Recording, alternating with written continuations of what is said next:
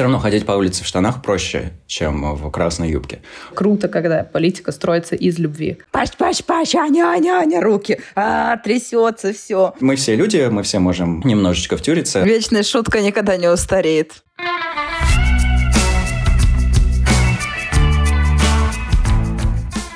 Ну что, у нас э, следующий выпуск нашего сезона про любовь с буддийским монахом Лапсангом Темпой. Мы с ним уже встречались, и это один из самых популярных наших выпусков. Мне это безумно приятно. Продолжаем эту благостную тему почти такую же благостную, как э, медитация. И мы пока готовились к началу, обсудили, что Лапсанг находится в Лондоне и там работает. И все это время, все те три минуты, пока мы вели смолтоки, э, налаживающий контакт между нами, у меня зиждался вопрос, кем может работать буддийский монах в Лондоне. Ну или не только в Лондоне. Какая работа буддийского монаха? И вообще это законно?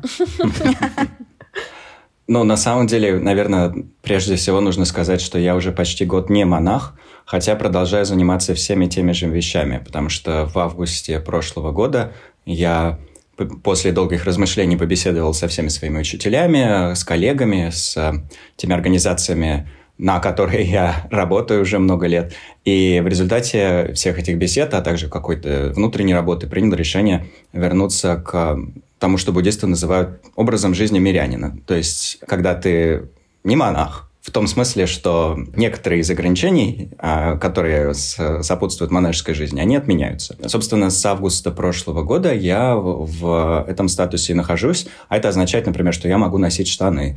А, и ношу только штаны, собственно. Скажи честно, ты ради этого вернулся в мирскую жизнь? Но это э, в каком-то смысле облегчает, на самом деле, существование, в том числе в Лондоне, потому что, хотя Лондон такая мультикультурная столица, где сложно кого-либо чем-либо удивить, даже по сравнению с Москвой, например, все равно ходить по улице в штанах проще, чем в красной юбке. Поэтому а, это такое первое техническое замечание. Я занимаюсь всеми теми же вещами относительно психологического здоровья, востоковедения, тибетологии и всего, что находится на пересечении этих категорий. И, собственно, когда люди здесь меня спрашивают, ой, а где ты работаешь? Я объясняю, что я работаю в благотворительной организации, которая в целом работает в сфере психического здоровья, но это психическое здоровье на пересечении с тибетологией. В частности, я занимаюсь тем, как для повышения уровня психического здоровья можно использовать те практики, которые пришли исходно из буддизма, а нам теперь известны как осознанность, внимательность и всякое такое прочее. Медитация в популярном смысле слова. Ну и этим всем тут я и занимаюсь. Иногда это про переводы, иногда это про преподавание для широкой аудитории, которая просто пришла с улицы и хочет всем этим позаниматься. Иногда это про организацию образовательного процесса или про приглашение каких-то экспертов. А иногда я просто а, работаю с конкретными а, организациями из публичного корпоративного или правительственного сектора, и им помогаю с медитацией и всем таким прочим. Например, вчера и позавчера у меня были встречи с фондом Малалы, с их британским представительством. У них был какой-то день для построения контакта с командой, э, всего такого прочего. И в том числе в рамках этого, э, этой программы они захотели немножко поучиться медитации, поэтому мы очень приятно провели пару часов э, в эти два дня. Сижу и думаю, а вдруг ты отказался от э, монашества из-за того, что ты влюбился? И это был бы таким идеальным заходом на наш сегодняшний разговор. Может быть, ты влюбился? Да, но после, уже после всего этого дела, на самом деле можно, наверное, сказать, что я не столько влюбился, сколько почувствовал, э, что э, с моим конкретно складом ума, а у нас у всех он очень разный, да, с моим конкретно складом ума выживать в тех обстоятельствах, в которых мы все оказались после февраля 2022 года, было бы проще, находясь в отношениях. Потому что я понаблюдал за тем, как э, выживали мои друзья и коллеги в самых разных э, вариациях, и мне больше всего было, оказалось близко то, как выживали мои друзья, которые все это пытались разрулить для себя, находясь э, в устойчивом партнерстве. Это в том числе да, заставило меня задуматься о том, что э, в 34 года Сейчас еще как раз тот период, когда у меня есть какие-то варианты, условно говоря. Не в том смысле, что их позже бы не было, но, наверное, если уж решать все эти вопросы, то сейчас. Во всяком случае, для меня лично. Мне показалось так, да. В Бичевской там закипает, сразу видно.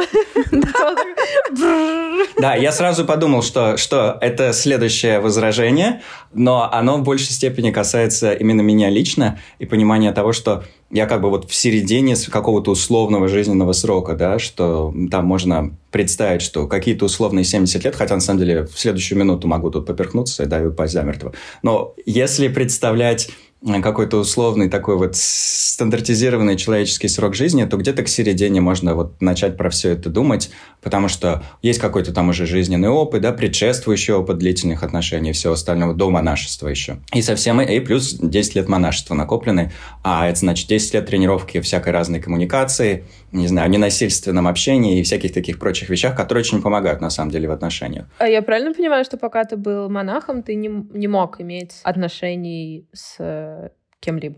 Да, да. Ну, собственно, монашество подразумевает целебат ну, или безбрачие в буквальном смысле, и в том числе там не вступление в брак. Конечно, даже в монашестве есть, во-первых, элементы, когда кто-то испытывает краш, да, в кого-то влюбляется на несколько мгновений, и там все может разворачиваться, опять же, разными способами, потому что монахи-монахи не тоже люди, но что тут уж скажешь, да, и всегда в истории были какие-то знаменитые примеры чего-то такого, не знаю, э, понятно, в азиатской истории очень много такого, но и в западной тоже, потому что Дюма описывал кардинала Ришелье как безнадежно влюбленного в Анну Австрийскую, которая тоже Аня, да, и она, а, соответственно, поэтому пострадала в его, соответственно, романах от всей этой истории про подвески герцога Бекингема и все такое прочее. То есть, как бы мы все люди, мы все можем в кого-то немножечко втюриться, это понятная такая история. А с другой стороны, конечно, также, когда ты находишься в каком-то монашеском статусе, очень большую роль приобретают а, дружеские отношения, потому что на друзей или на родственников или на ближайших коллег проецируется все какое-то вот это личное тепло, и, соответственно, попытки также получить личное тепло, а, поддержку, которая в, у людей в парных отношениях часто исходит со стороны партнера. Хотя тоже все, конечно, индивидуально. Ты, наверное, думал, что мы тебя будем спрашивать про буддизм, но на самом деле нам интересно совсем другое. Вот ты говоришь, что у тебя были отношения до 10 лет буддизма, того времени, когда ты был монахом, и после этих 10 лет монашества. Расскажи, пожалуйста, какой ты был в отношениях до этого периода и после? Ну, поскольку эти 10 лет я работал а, в, той, в этой же самой сфере психического здоровья на стыке всякого буддийского и всякого психологического, у меня, наверное, усилились навыки, которые со всем этим связаны. Это в том числе понимание вопросов счастья и того, какие виды счастья мы можем получить от партнера, а какие из него бесполезно или из нее пытаться выжимать, потому что они должны прийти изнутри или из более обширного сообщества, например. Более здоровое понимание ожиданий насчет того, насколько тот или иной человек может нам принести радость, а насколько мы сами эту радость должны в себе пробудить, и потом ей еще и поделиться.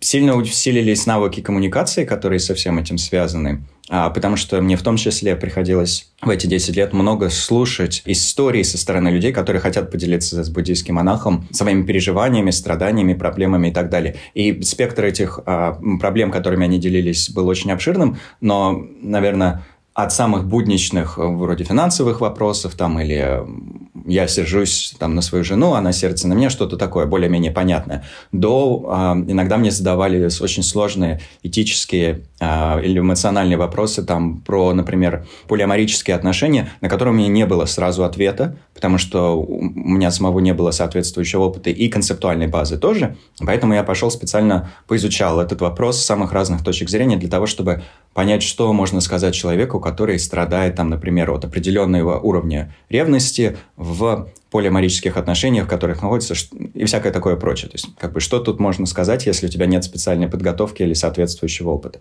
И все это как-то само сложилось в какую-то общую картинку, которая, с одной стороны, помогает мне и профессионально продолжать отвечать на эти вопросы, когда они у людей возникают. В самом обобщенном ключе, не на психотерапевтическом уровне, а именно на уровне. Ну, можно подумать про, про это, можно подумать про то. Вот здесь есть такой прием коммуникации, вот здесь мы можем обратить внимание на вот эти переживания. А с другой стороны, конечно, очень помогает в своей собственной жизни, потому что ты те же самые навыки применяешь сам, и если они при этом еще и совершенствуются, потому что, окей, мы разрешили вот этот конфликт, мы разрешили вот этот конфликт, мы разрешили вот этот конфликт. Опять же, это потом все выливается обратно в профессиональную сферу.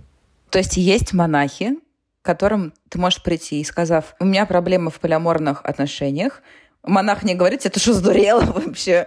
Никогда в жизни не, не реинкарнируешься, реинкарнируешься в, не знаю, там, в бусинку низчайшую, и вообще никуда не попадешь, просто закончи это, потому что это харам, ну, типа табу. Неужели есть такое направление? Ну, наверное, я был одним из немногих западных монахов, у которых была соответствующая концептуальная подготовка, потому что я специально этим занимался. Но поскольку, например, тибетская культура всегда включала элементы и полиандрии, и полигамии. Древнеиндийская культура включала множество примеров полиандрии и полигамии, часто на уровне царей, у которых, соответственно, а, были, условно говоря, гаремы, но не только.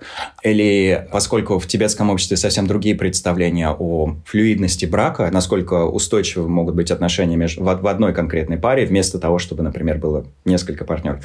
Просто мы а, оперируем совсем другой культурной основой, да, совсем другие культурные представления, и поэтому, ну, с одной стороны, нет вот этого всего про «ой, нет, это вот страшный грех», именно в этой сфере.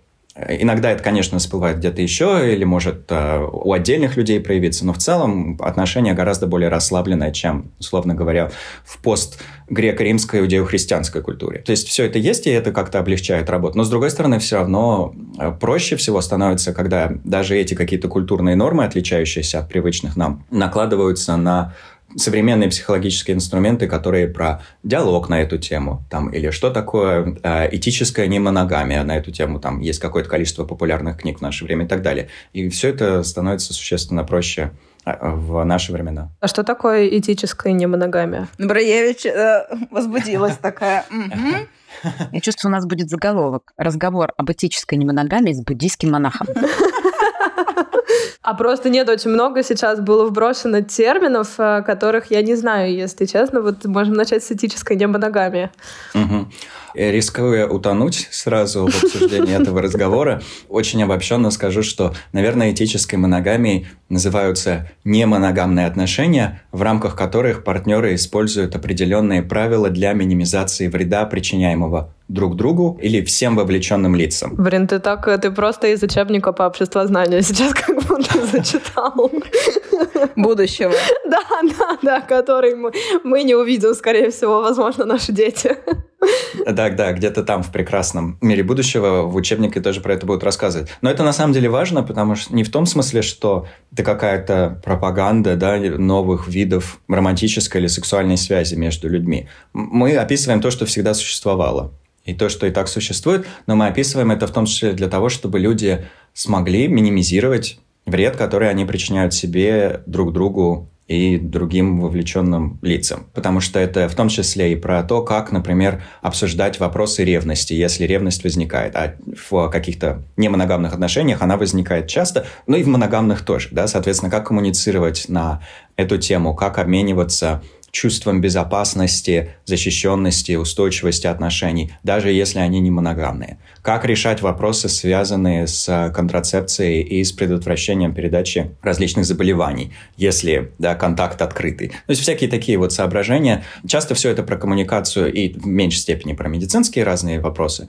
Но все это безумно важно, потому что, и вот это уже здесь моя буддийская шапочка, страдания от ревности – это одни из самых мучительных эмоциональных переживаний, которые людям вообще доступны. Если мы можем как-то их минимизировать, выстроив искусственную коммуникацию или простроив тот формат отношений, который нашему лично типу привязанности подходит, чудесно, мы устранили уже огромный кусок человеческих страданий, который был совершенно не нужен, но возникал, потому что мы живем в культурах, даже не буду какой-то одной это сводить, где про все это, опять же, думать даже как-то немножечко страшно. А уж тем более, когда мы слышим, ой, а есть психологи, которые этим занимаются. И это не в смысле карательная психиатрия, да? Или есть семинары, где учат про все это разговаривать друг с другом. Или даже есть буддийские монахи, которые могут про все это как-то два слова связать.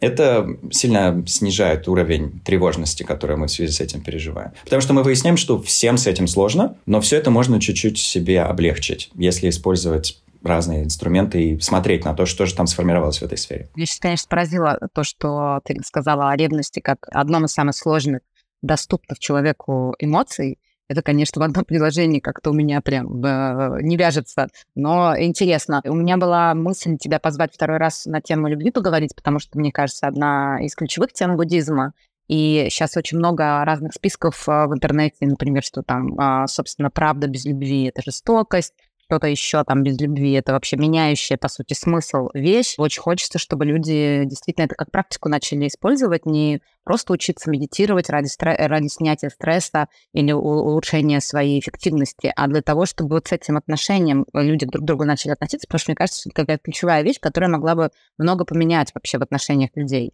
Мне так получилось, что в последнее время меня как-то много начинает окружать люди, которые исповедуют буддизм достаточно долгое время. И вот один новый мой знакомый сказал о том, что буддисты вообще не считают любовь эмоцией, что буддисты считают это полем каким-то энергетическим, которое либо присутствует в человеке, либо, соответственно, к нему можно подключаться и через себя транслировать это.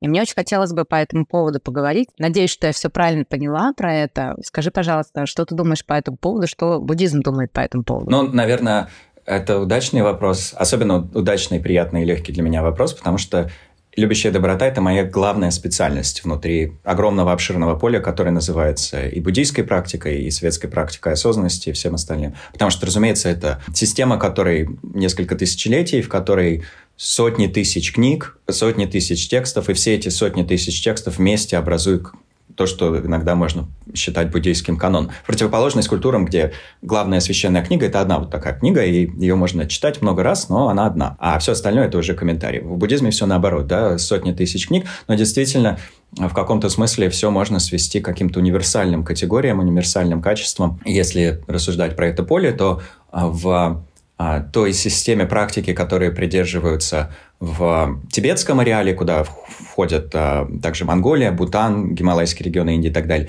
и в дальневосточном ареале, куда входят Китай, Япония, Корея, Вьетнам. В этом поле, которое иногда связываются с санскритскими текстами, санскритской традицией. Иногда, иногда называют для простоты все это Махаяной, хотя это все намного... И Великой Колесницей, хотя все чуть сложнее.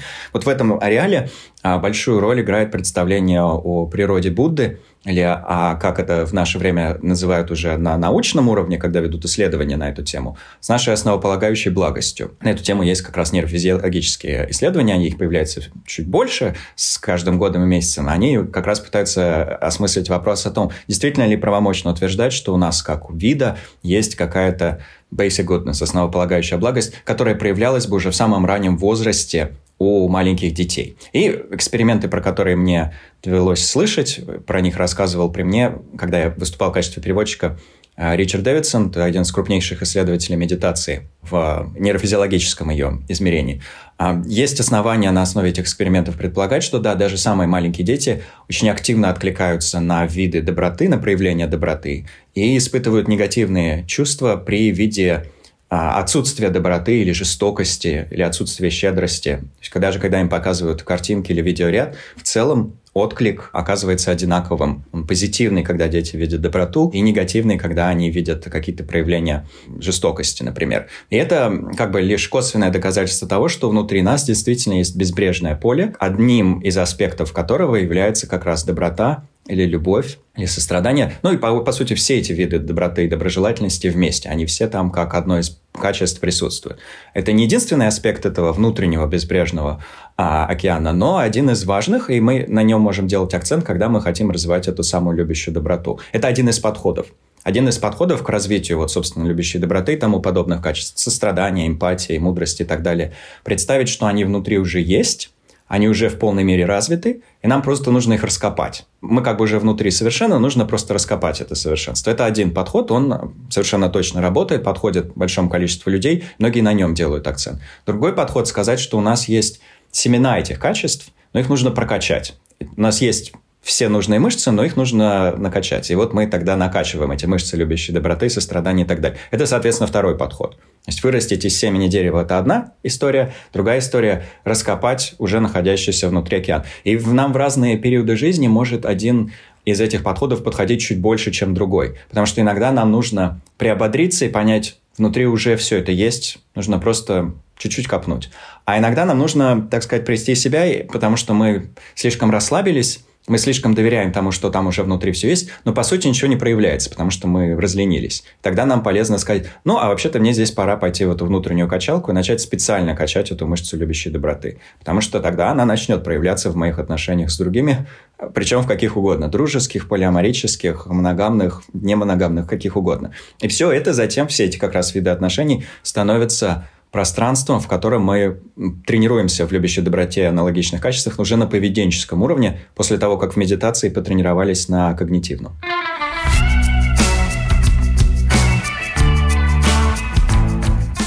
Занудное замечание, но мне кажется, оно должно быть интересным. А, то ли потому, что Анька задала вопрос про именно любящую доброту. Но всегда, когда ты говоришь слово «любовь», ты рядом используешь слово «доброта». Они для тебя насколько синонимичны? Ну, то есть мне хочется, наверное, понять, есть ли между ними отличие, что тогда для тебя вообще любовь? Наверное, у меня здесь просто есть профдеформация. Когда я рассказываю про всякие буддийские вещи, я должен ссылаться на исходные термины. Давайте этим терминам определение, если это необходимо. Если мы так спросим, ой, а что такое любовь вообще, да, мы найдем 100 миллионов разных ответов, потому что мы говорим, я люблю маму, да, и я люблю курочку, не знаю, с укропом. Ну, то есть, как бы, слово одно и то же, а смысл, наверное, разные. Если мы никак не пытаемся уточнить контекст, в котором мы про него рассуждаем, оно может быть абсолютно безбрежным, и в этом есть своя красота, потому что поэтому можно записать 300 выпусков подкаста про любовь и все никак не исчерпать эту тему. Это очень круто. Но а, у буддистов есть конкретные термины, и, конечно, также разные способы их переводить, которые используют разные переводчики, поэтому возникает иногда такая какая-то путаница. Здесь важно просто все преследить обратно к источнику. То, что я называю любящей добротой, а это, соответственно, просто переводческая калька с англоязычного loving kindness, да, буквально, любящая доброта. А, это понятие, которое на санскрите звучит как майтри, на пали как метта, и вот эти слова метта и так далее людям иногда уже в наше время становятся знакомы далеко за пределами какой-то буддийской тусовки, потому что красивые слова, красивые практики, и всем они могут принести пользу.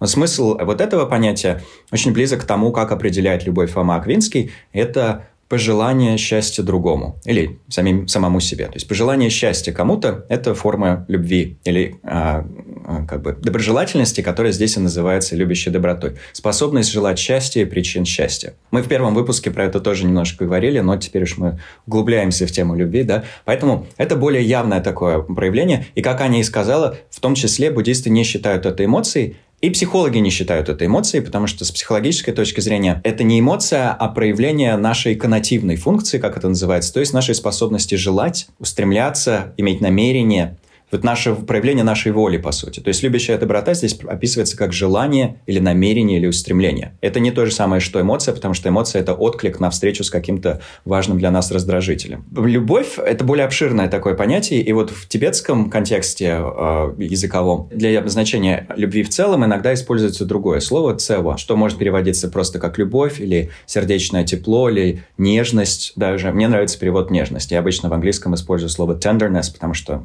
оно очень удачно передает этот смысл. Это как бы своего рода забота и мягкость, которая еще не превратилась ни в любящую доброту, ни в сострадание, ни в какие-то другие оформленные состояния, а просто качество сердечного тепла, которое, может быть, присутствует, когда мы кого-то держим в объятиях. Например, своего ребенка, в первую очередь. Но не только ребенка, э, э, мать и детей обычно используются в качестве такого архетипического примера. А в целом, когда, не знаю, нам на ладони положили новорожденного котенка, и мы как бы проецируем вот это чувство заботы, небезразличия, тепла, мы даем ему понять, что мы не станем там его никак травмировать, и в то же время у нас вызывает какой-то восторг сам факт его существования, сам факт его присутствия. Вот это как бы такая более базовая форма любви, чем еще любящая доброта. Но все переводчики используют эти термины по-разному, поэтому можно найти разные вариации этих терминов. Мне просто нравится вот это соотношение. Возможность говорить про более базовую какую-то форму любви, как просто сердечное тепло, и про более оформленную вещь, которую мы называем любящей добротой, потому что это уже мощное намерение, которое мы куда-то транслируем.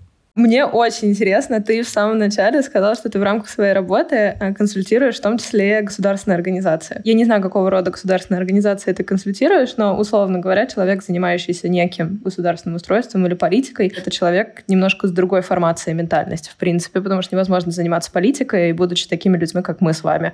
Мы явно на более приземленном уровне, в принципе, живем. Что такое вот эта любящая доброта в поле политики и государственных организаций? Как это там возможно? Как это прикладывается там? Как вообще человек вот в этом ином состоянии, будучи политиком и принимая решения на вообще кардинально других уровнях, руководствуется любящей добротой. Важна ли вообще любящая доброта? Потому что, мне кажется, в этом поле гораздо больше цинизма, чем любящая доброта может допустить. Как у меня очень сейчас когнитивный диссонанс происходит. На самом деле, это очень такой будничный вопрос. Я не буду вдаваться в подробности тех конкретных, э, там, жизни конкретных организаций, с которыми мне довелось поработать, но скажу, что у меня был некий опыт работы в этой сфере еще в далекие российские годы, и там было очень интересно, потому что были а какие-то государственные органы, с которыми я просто абсолютно отказывался работать. Зачем мне оставлять себе в биографии такое жуткое пятно? Да, и в ретроспективе я очень радуюсь, что... Но в любом случае, даже тогда,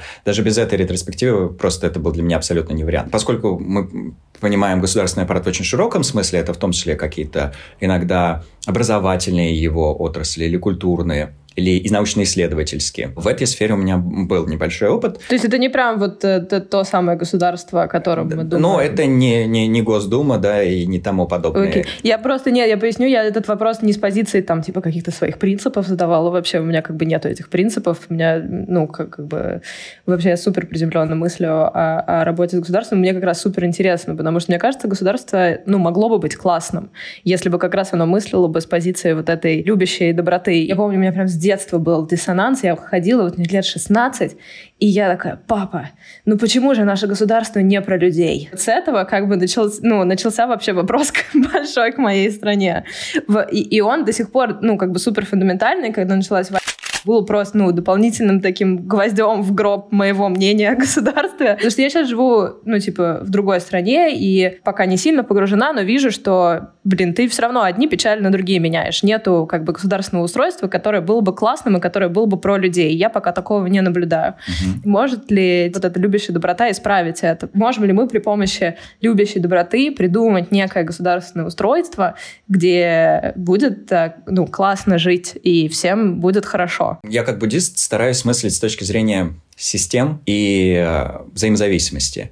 И если я так про это философски думаю, я думаю, что да, любой аппарат в любом государстве, да, любая система складывается из множества отдельных людей, институтов и устоявшихся систем форм отношений. И вот, например, я возьму Британию в качестве условного примера, потому что я здесь сейчас живу, и я при этом не избиратель, поэтому можно так более-менее а, спокойно про это рассуждать. Это легче, чем делать миллион оговорок про там, суровую российскую действительность, про которую без слез не подумаешь. Ну, опять же, государство очень широкое понятие, потому что медицинская, вся медицинская сфера тоже относится к сфере государственного аппарата, поэтому, например, работа с врачами, медсестрами или руководителями всякого больничного дела – это тоже тоже важная часть работы, они в особенности нуждаются во всех этих навыках любящей доброты, осознанности, в том числе для того, чтобы избегать выгорания и так далее. Но не только, потому что и для них и, например, для парламентариев или работников каких-то министерств любящая доброта была бы одинаково полезна в сочетании со всем остальным, разумеется, не в одиночестве. Потому что любящая доброта – это одна из практик для отстройки опять же, нашего коннотивного интеллекта, нашей коннотивной системы, то есть разумности в вопросах желаний, устремлений, намерений. Вот есть эмоциональный интеллект, это про разумность в вопросах того, как мы работаем с возникающими у нас эмоциями.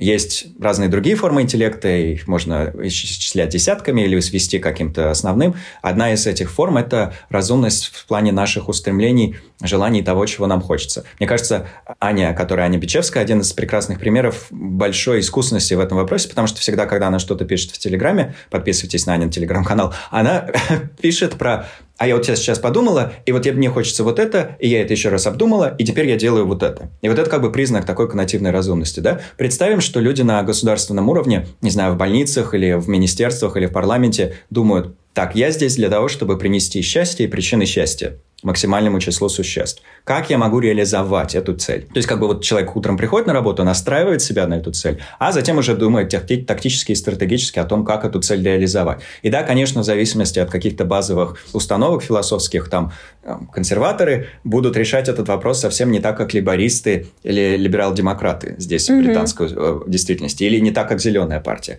Но если бы было это основополагающее устремление, оно бы уже вывело игру на качественно новый уровень по сравнению с настройкой «А, я сейчас сюда пришел для того, чтобы побольше денег положить в свой карман».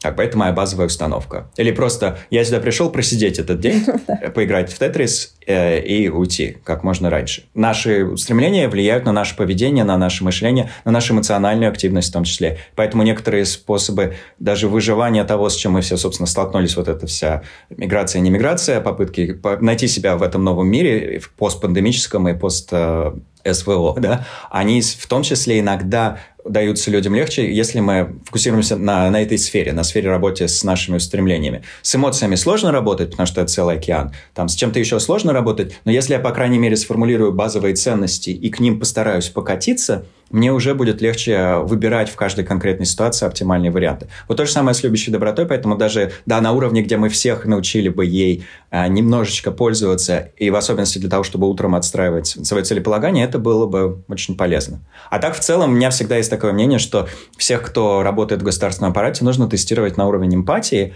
или в целом на уровень эмоциональной и EQ, того, что называется, и ниже определенного показателя не допускать а, к этой работе до тех пор, пока этот показатель не вырастет в результате систематической тренировки. Но это как раз уже утопия, извините, к сожалению. Перемены в мире снова, снова начинаются с себя. Да, я только хотела сказать, что я это слушаю и думаю о том, что есть какой-то момент, когда ты все еще веришь в государство, ну, ты веришь в эту систему, а потом есть момент, когда ты перестаешь верить в нее вообще и понимаешь, что перемены начинаются снизу. Просто потому, что это зона твоего влияния. И тогда любящая доброта очень понятная даже на государственном уровне применимая штука. Прийти в школу учителей, дать новый навык, как относиться к детям, не только бить их э, палкой. Есть такие школы в России, я точно знаю, есть, потому что я видела деятелей образования, которые протаскивают идею осознанности, пишут на эту тему книги, я с ними знакома. Я рядом стояла, приятнейшие люди. На уровне, я думаю, там медицины, то, что Лапсанг приводит пример. Точка, в которой ты говоришь, государство это некоторая, это вершина пирамиды, Давайте попробуем начать вот здесь, с широкого поля, и постепенно его поднимать. Не ждать, что там сейчас нас спустится благость, вот это вот любящее. Есть у меня вброс э, на эту тему. На самом деле, мне кажется, что это очень, конечно, российская ПТСР, которая...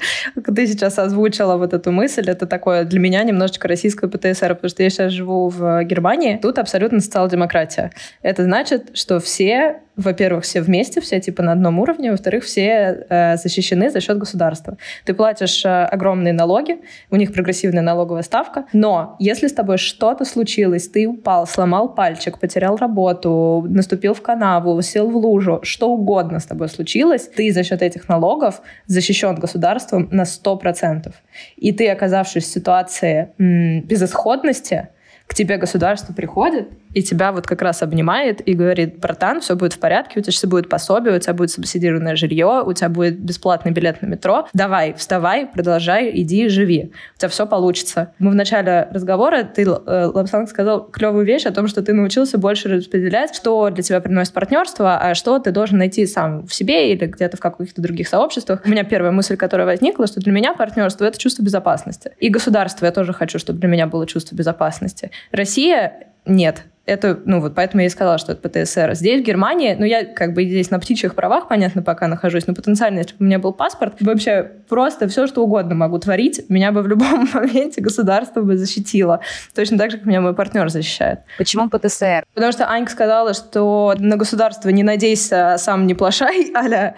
А мне кажется, что это нормально надеяться на систему, в которой ты живешь. Мне кажется, вообще про другая, другая мысль была. Ну, зачем ты, зачем ты, зачем ты даешь сейчас оценку? Я же среагировала и, ну, высказала свое мнение. Я имею на это право. Давай-ка ты либо свое мнение высказывай, либо... Ну, Аня реагирует на тебя и тоже имеет на это право. Пусть высказывает. Подожди, что это у нас тут такое началось? Ну, я услышала в высказывание скорее про то, что ну, государство — это тоже люди. И если условно как бы начинать пытаться внедрять а, на каких-то других более низовых уровнях, то есть вероятность, или, например, со школы, если человек с этим воспитывается, то он эту систему а, как бы мышления несет дальше с собой. И условно можно, а, допустим, сейчас государство не в том виде, в котором это было бы понятно им, зачем им это нужно, но можно вести подпольную работу, подкидывая правильные мыслишки на нужном уровне нужным людям.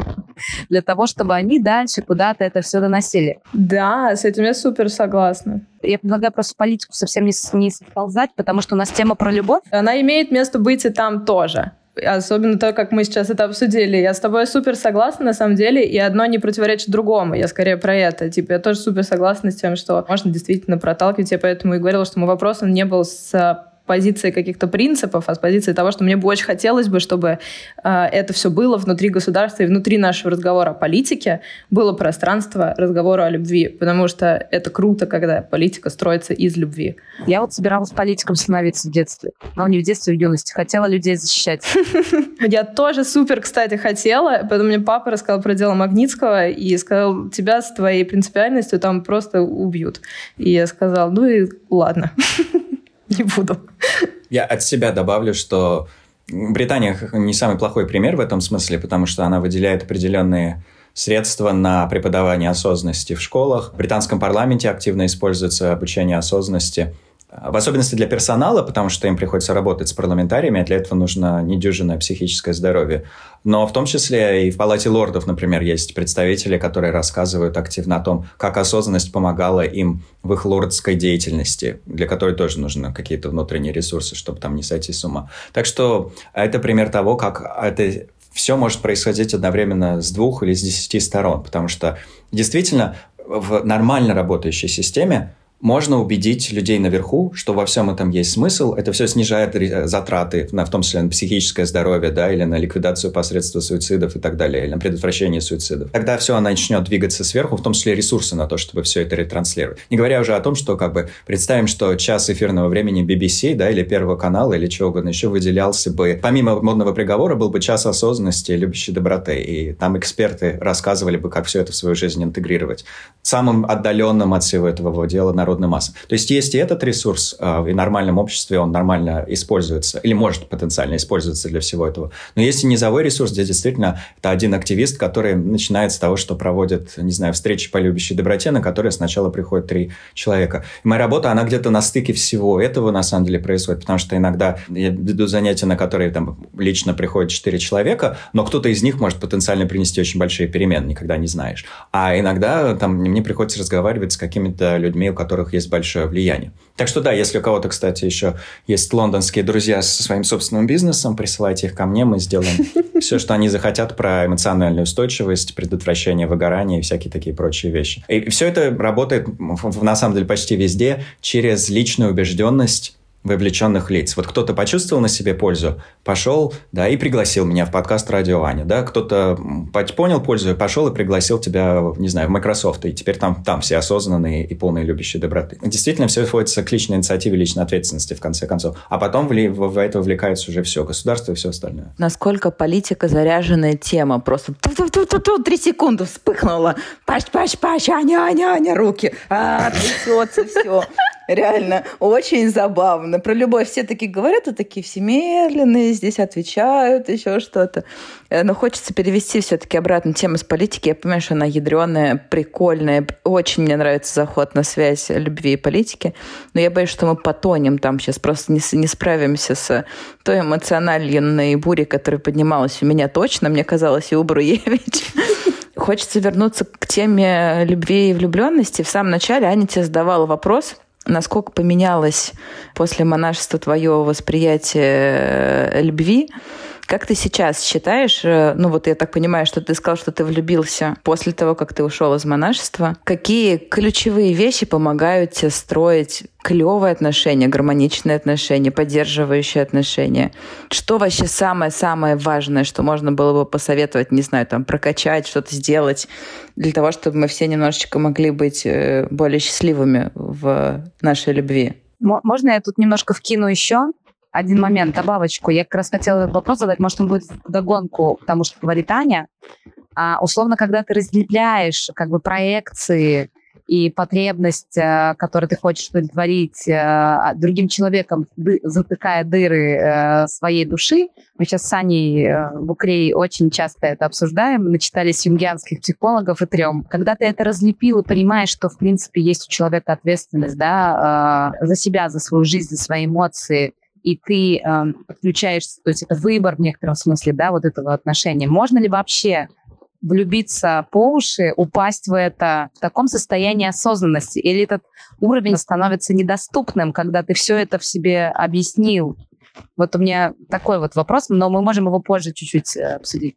Первый Анькин. Давай начнем, наверное, наоборот с твоего, а потом вернемся к более общему про лайфхаки на тему хороших отношений, да, потому что, наверное, совсем утонуть, спроецировав все на другого человека и пытаясь выжать из него какое-то безумное счастье, в состоянии прокачанной осознанности будет сложновато невозможно сказать, что это совсем невозможно, потому что даже людям, которые считают себя духовными, и я первый подпишусь под этим заявлением в том смысле, что и мне, наверное, это все свойственно, и для меня тоже есть такой риск, а людям, которые духовны, свойственны свои собственные просто проекции на пути. Не, например, там ты думаешь не «Ой, ну вот это, не знаю, какой-то потрясающий герой-любовник», ты думаешь «А, вместе мы можем изменить этот мир к лучшему».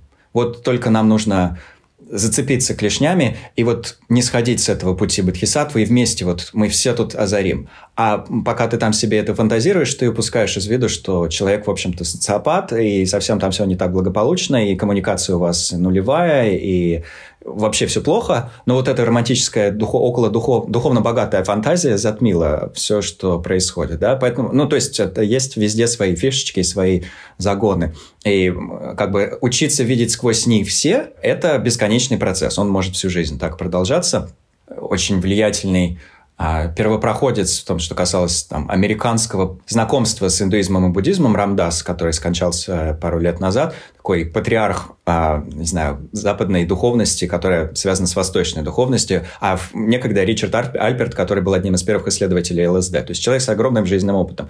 Он даже в более старшие свои годы тоже попадался вот в такие всякие истории, но потом он очень смиренно и скромно про все это рассказывал, для того, чтобы людям показать, что не надо думать, что вот какие-то супер духовно богатые, и поэтому вы можете избежать вот таких вот загонов. Нужно все время быть немножечко на чеку. А не начал ли я проецировать, не утонул ли я в какой-то фантазии, да? А что противоположно тому, чтобы тонуть в этой фантазии. Воспринимать, может быть, отношения как процесс совместного творчества, где в рамках этого творчества мы можем поддержать друг друга в э, реализации базовых потребностей, которые связаны с безопасностью, как сказала Аня. Вечная шутка никогда не устареет. Да, да, да, как, как сказала Аня Бруевич, да, про безопасность, про защищенность. Это тоже одна из наших базовых потребностей. И даже в практике любящей доброты в одной из ее версий мы э, желаем, пусть ты будешь в безопасности, пусть ты будешь здоровой, пусть а, ты чувствуешь счастье, пусть ты живешь с легкостью. Да? Вот как бы мы можем друг друга поддержать в том, чтобы чувствовать безопасность, быть здоровыми, ощущать счастье и жить с неким уровнем легкости. Но насколько мы распределяем вот эти а, сферы ответственности, насколько мы думаем, что другой человек может за нас решить все эти проблемы, вместо того, чтобы нас просто в них поддерживать, это как раз вопрос к нашему уровню, условно говоря, эмоциональной зрелости. Поэтому я бы сказал, что самый большой, наверное, бонус, который, ну, ну, самый большой источник поддержки в хороших взаимоотношениях, это, ну, как бы банально не звучало, эмоциональный интеллект, но само по себе это слово ничего не значит. Если не знать, что это такое, то, опять же, можно сказать, о, круто, нужны, как Греф говорил своим сотрудникам, потому что он большой поклонник э, идеи эмоционального интеллекта, и вот он как тряс книжкой говорил, нужен эмоциональный интеллект или вы что тупые? Как-то так примерно мне пересказывали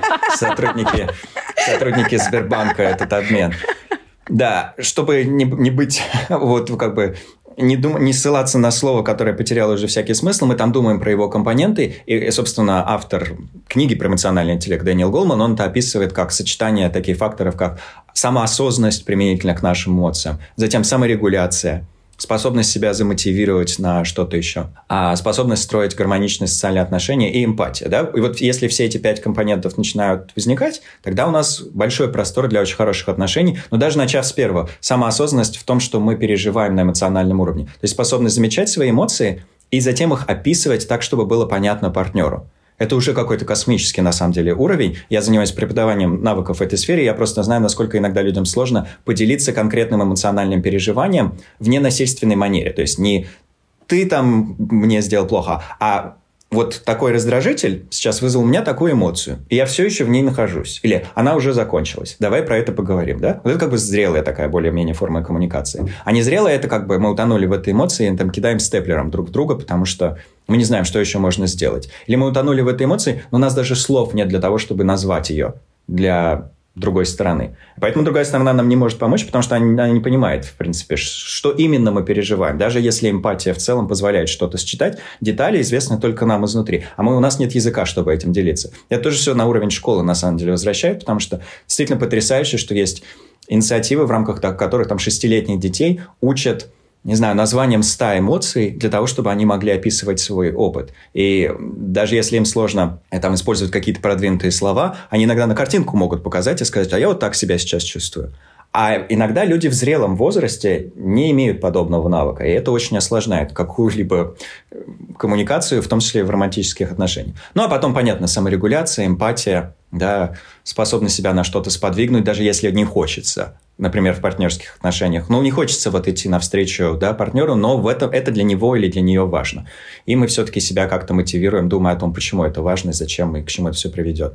И просто сама способность к построению здоровых отношений. Те пять компонентов национального интеллекта – это, на самом деле, огромный-огромный ресурс, и, ну, не знаю, люди специально это изучают, и это им приносит пользу. Поэтому не только на корпоративном уровне или государственном, какого-то еще, хотя и в офисе все это очень круто, поэтому история про Грефа и книжку, да, но на уровне семейной жизни способность заметить свои эмоции, их описать, потом про это поговорить, а потом устроить сорегуляцию, это когда мы помогаем друг другу отрегулировать определенный эмоциональный эпизод. Вот это самый большой а, вид пользы в отношениях, потому что в первую очередь нам нужно научиться саморегуляции, Именно поэтому мы не можем переложить ответственность за регуляцию наших эмоций целиком полностью на другого человека. Это, к сожалению, просто не работает, потому что он, он устанет и убежит.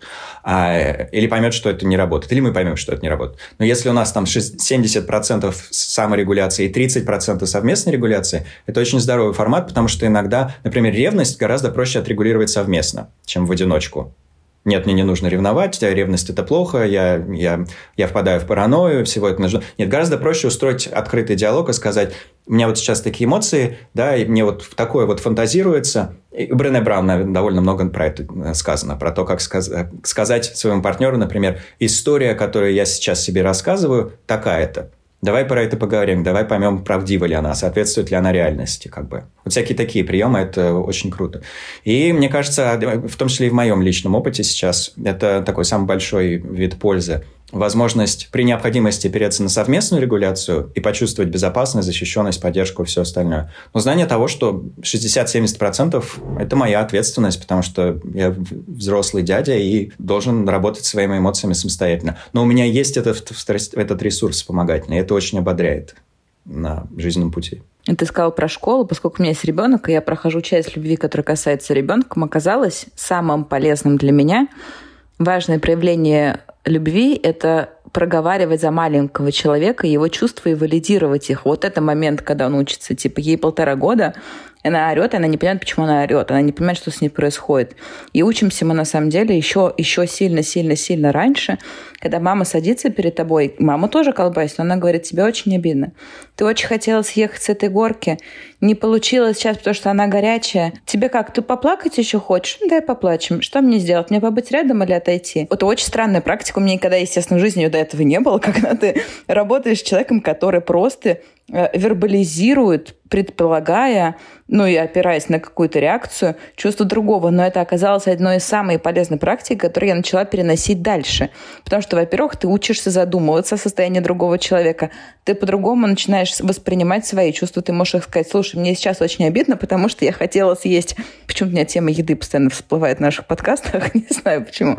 Ну что-то там хотела и не получилось, или пойти, или еще что-то сделать. И реально качество любви в отношениях с другими людьми вообще очень сильно меняется, когда появляется это. Я благодарна ребенку, который учит меня валидировать ее чувства, свои чувства, проговаривать. Ну, я еще могу за мужа это сделать, например. Не всегда классно, конечно. Это так, это, это, мне кажется, можно вписать в строчку в LinkedIn, могу проговорить ваши чувства и солидировать их. Очень клево. Кстати, я, я смотрела на днях э, фильм документальный Мишель Обама «Becoming», и она там, э, она же написала типа книжку про то, вот как она как бы пришла сюда, куда она пришла. И потом поехала с ней по всей Америке э, встречаться. Причем у, у нее было клево, что она делала не только на стадионные вот эти встречи, где она ее интервьюировали, какие-то крутые интервьюеры, а в том числе она ходила в школы, в университеты, потому что у нее очень много именно публичной деятельности, связанной с образованием. И так как ей там э, в детстве, как в ее бедном районе Чикаго сказали, что девчонка, ты никогда не поступишь в Принстон, а она поступила, и она вот хочет всем донести эту мысль, что как бы даже если ты middle class и у тебя типа бедные родители и у тебя нет денег платить за Принстон, ты все можешь. И она, э, там была сцена очень клевая, где сидит, э, значит, она в кругу девчонок э, тоже чернокожих из разных университетов, и ее ей задают вопрос, как ты боролась с вот этим чувством, как э, чернокожая женщина в Америке с чувством невидимости себя. И она отвечает очень круто. Чувство невидимости начинается изнутри. И э, мне очень повезло с моими родителями, что мои родители всегда меня видели. Они мне позволяли задавать любые вопросы, проявлять любые эмоции. Я должна была быть вежливой, но меня всегда видели. И среда помогла мне воспитать в себе вот это ощущение того, что я видима. И мне кажется, это очень соотносится с тем, что ты говоришь, что ты даешь видимость своему ребенку. Это супер, вообще, это невероятно круто. Я наблюдаю за несколькими родителями из там, своих друзей, э, кто также делает, и это ну, не знаю, мне кажется, такая магическая какая-то штука происходит с детьми, когда они в этот момент перестают орать и такие, М, а что, что сейчас происходит? Давайте-ка разберемся. Подождите, не обязательно же плакать, можно же поговорить с маман. Она вообще тоже нормальная девчонка. Да, а некоторые дети продолжают и в 35, и в 50 орать, к сожалению. Вот, потому что никто их не слушал. Ну, просто потому что хочется. Или потому что они по-другому не научились.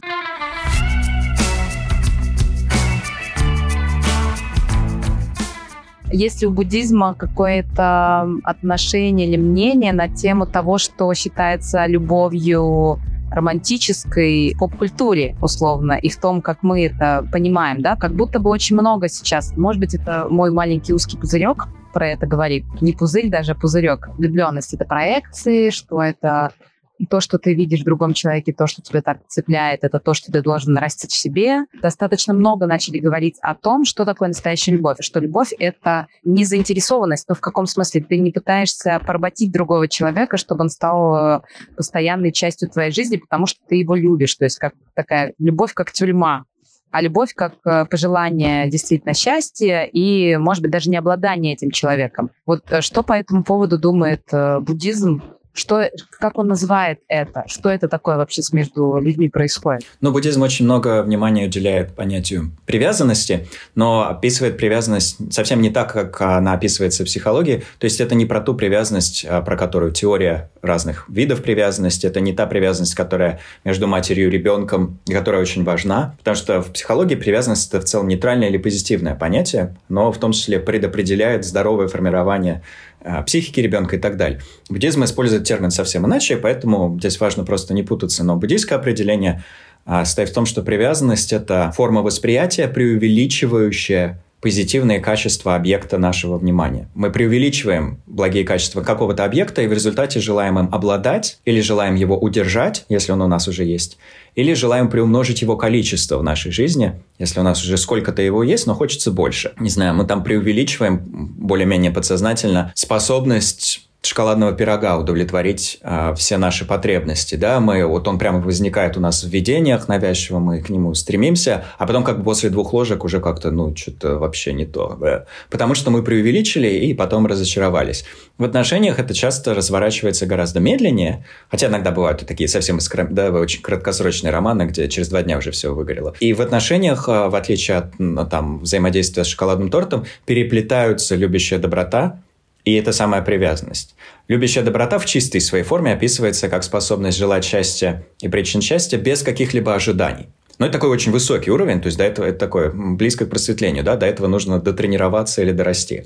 А привязанность говорит, ой, у тебя есть вот эти всякие классные качества, пожалуйста, будь со мной, удовлетворяй мои желания, э, радуй меня. И в результате появля, появляется такой микс. Я желаю тебе счастья и его причин, но если ты удовлетворяешь вот этим моим условиям – И там дальше список из 70 пунктов. И в том числе в этой сфере возникают разные наши соображения, связанные, например, ну, с моногамией. Все это не случайно, да, сформировалось. Или в том числе с тем, насколько там наш партнер нас должен поддерживать, смеяться над нашими шутками, удовлетворять нас сексуально и всякое такое прочее. Все вот это. А как бы работа дальше состоит в том, чтобы расплести эти две нити, отделить их одну от другой так, чтобы увеличивался в наших отношениях объем любящей доброты и понемногу уменьшался э, объем привязанности, которая чего-то желает, требует и преувеличивает, в том числе способность человека заполнить нашу внутреннюю пустоту. Это такая неспешная работа, но она и описывается как то, что помогает не монахам и не монахиням продвигаться к просветлению, потому что там монахи-монахини не стоят в романтических отношениях, как правило, они заняты всем этим применительно ко всем живым существам, да, начиная там с своего ближайшего окружения в монастыре, например. А люди, состоящие в брачных отношениях, у которых есть дети, родители и так далее, они работают с этим миксом, в своем партнерстве, в отношениях со своим ребенком и так далее. И вот эту привязанность от, учатся отслеживать и понемногу уменьшать. И она, конечно, в том числе стимулируется окружающей нас культурой, потому что нездоровые там представления о том, как нужно влюбиться. Да? Нужно столкнуться со стаканчиками кофе на выходе из э, редакции Vogue, обрызгать друг друга этим кофе, потом неловко подбирать да, бумажки, посмотреть, разойтись и через, не знаю, три недели встретиться на вечеринке. Да? Блин, это сто процентов мое представление о том, как должно было все случиться. Я в том числе и хихикаю, потому что я а, Обошел уже некоторые места славы Бриджит Джонса здесь, в Лондоне.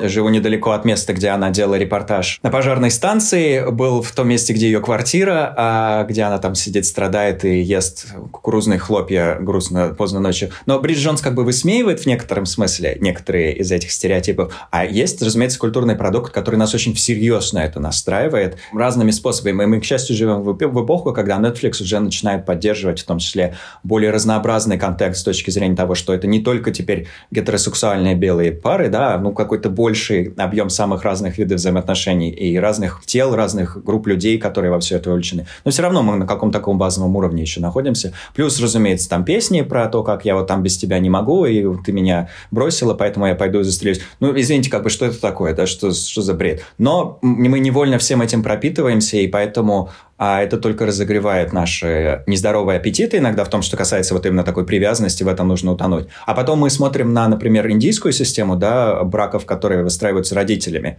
где родители тебя там выбирают семь возможных невест, у тебя в наше время уже появляется возможность выбрать одну из семи, но все равно более-менее как бы все на уровне родителей. И потом люди живут в 40 лет в счастливом браке. Как это так работает? Для нас это абсолютно непонятный, непостижимый какой-то просто вариант, потому что мы не сталкивались с стаканчиками кофе, выбор был сделан астрологом, ну, как бы, как бы то есть какой-то вообще другой мир, но при этом, поскольку абсолютно другие установки про мы будем строить партнерство, да, мы, мы союзники, мы вот будем строить вместе жизнь, рожать этих детей, их выращивать и ездить по разным странам. Абсолютно другая модель взаимодействия, она приводит удивительным образом к, иногда во всяком случае, позитивным результатом.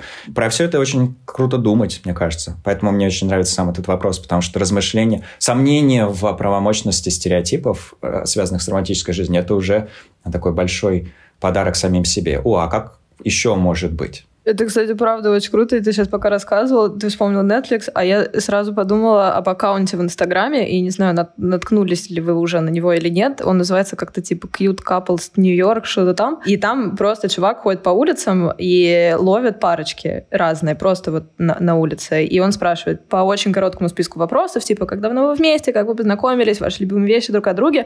Но самое клевое — это просто то, что он ловит их на улице, и ты видишь абсолютно разные пары. Ты видишь джинзи, которые две недели встречаются. Ты видишь вот эту индийскую пару, которая уже 30 лет вместе и переехала из Индии вместе в Америку. Ты видишь там, не знаю, еще людей, которые 40 лет вместе, 20 лет вместе. И, и во-первых, меня каждый раз, ну, очень возбуждает, что сами эти люди очень разные. То есть внутри пары люди очень разные, что очень клево.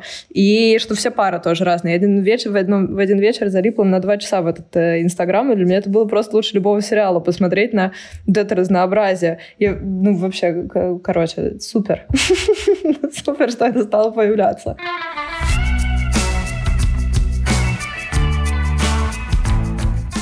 Ты, Лапсан, говоришь много о том, что любящую доброту можно прокачивать. Что бы ты посоветовал, э, если бы к тебе приходит 18-летняя девочка и говорит, мне выдали замуж вообще за, за мужчину, которого я не люблю, я его не знаю, я не встречалась с ним. Я хотела вот так же выходить из ВОК, потому что я смотрела Netflix втихую. А тут дядька какой-то. Что бы ты ей посоветовал? Очень трагическая история. Я бы сначала постарался проявить максимальную эмпатию, прежде чем что-то советовать, да, и выслушать ее историю и отреагировать так, чтобы она почувствовала, что я слышу ее эмоции, да, могу заметить страдания, которые она переживает и так далее. Потому что это уже, на самом деле, 60% всего процесса. Как в психоанализе, где говорится, что главный ресурс – это просто само внимание психоаналитика, который слушает вообще тебя и как бы предлагает в этом смысле, безусловно, любовь. То есть начинается все с этого, а дальше сам процесс прокачивания любящей доброты, к счастью, исторически описывается как начинающийся с нас самих. И я могу сказать, что в этом, может быть, и я сам убедился, когда, уже будучи монахом, начал погружаться именно в практику любящей доброты и провел несколько месяцев в ретрите, в основном практикую любящую доброту к себе, много часов каждый день,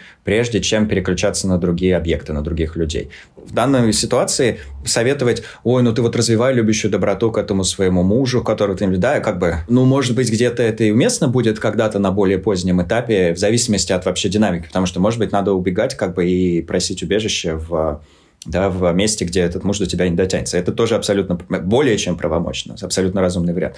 Но на начальном этапе все сводится к тому, что нужно научиться активно себе желать этого счастья и его причин, потому что эта способность затем поможет выбирать оптимальные решения на а, каждом конкретном этапе. Ведь часто мы остаемся в, а, в деструктивных или токсичных отношениях, потому что мы не вполне на внутреннем уровне уверены, что мы заслуживаем счастья или свободы от страданий, или что может быть, мы и заслужили вообще такое отношение. И это все связано с разными травмами, которые мы переживали на разных этапах, с тем, что нас действительно в детстве кто-то не слышал или не слушал. И еще с миллионом разных факторов. Это все невозможно изолировать, к чему-то одному свести. Но главное, что нужно прокачать этот навык себе, особенности в такой, в такой ситуации. И он поможет нам затем решить, а что с этой вот страной, ситуацией про отсутствие стаканчиков кофе и наличие мужа, за которого нас выдали, да, дальше делать. С другой стороны, если речь идет об индийском браке, где ну, молодую пару совместили, да, и вот они вместе должны строить э, отношения, да, конечно, как и в любых видах сотрудничества любящая доброта очень поможет нам гармонично коммуницировать и видеть другого человека как личность, у которой есть свои потребности, свой голос, они озвучивают нам свои нужды, мы им свои, и происходит обмен и взаимодействие. То есть на более будничном уровне, э, скорее это можно сравнить да, с коллегами, которые все оказались в офисе, они друг друга не выбирали, их всех выбрал HR, но вот они как-то вместе должны что-то делать, и они не могут друг друга уволить или сказать, нет, я с тобой не буду работать, с тобой не буду, потому что, к сожалению или к счастью, офисы так не работают. Зато можно стараться увидеть в друг друге человечность, а затем пробудить какой-то базовый уровень любящей доброты, это уже существенно облегчает дело. Потому что, может быть, вот этот противный коллега, который нам не нравится, он нам лично не нравится, но это тоже личность, он желает счастья и его причин, пытается хоть как-то их худо-бедно достичь, и мы можем нащупать какие-то точки для коммуникации и совместной работы, а потом с счастливым сердцем вечером расходиться и больше друг друга не терроризировать на весь оставшийся день. По крайней мере, на этом уровне любящая доброта к другим тоже нам поможет. Мне кажется, любая женщина в браке в какой-то момент оказывается той индийской женщиной, которую выдали замуж, потому что она не понимает, с кем она находится. Честно говоря, какое-то время назад э, разбиралась со своими опорами и ресурсами, что дает мне ресурс. Поставила как одну из э, важных пунктов это разговор с умным или мудрым человеком или, там, не знаю, чтение книг. Вот именно философского какого-то свойства, заставляющих тебя о чем-то задумываться или показывающих какой-то вот э, интересный фокус рассмотрения того или иного вопроса.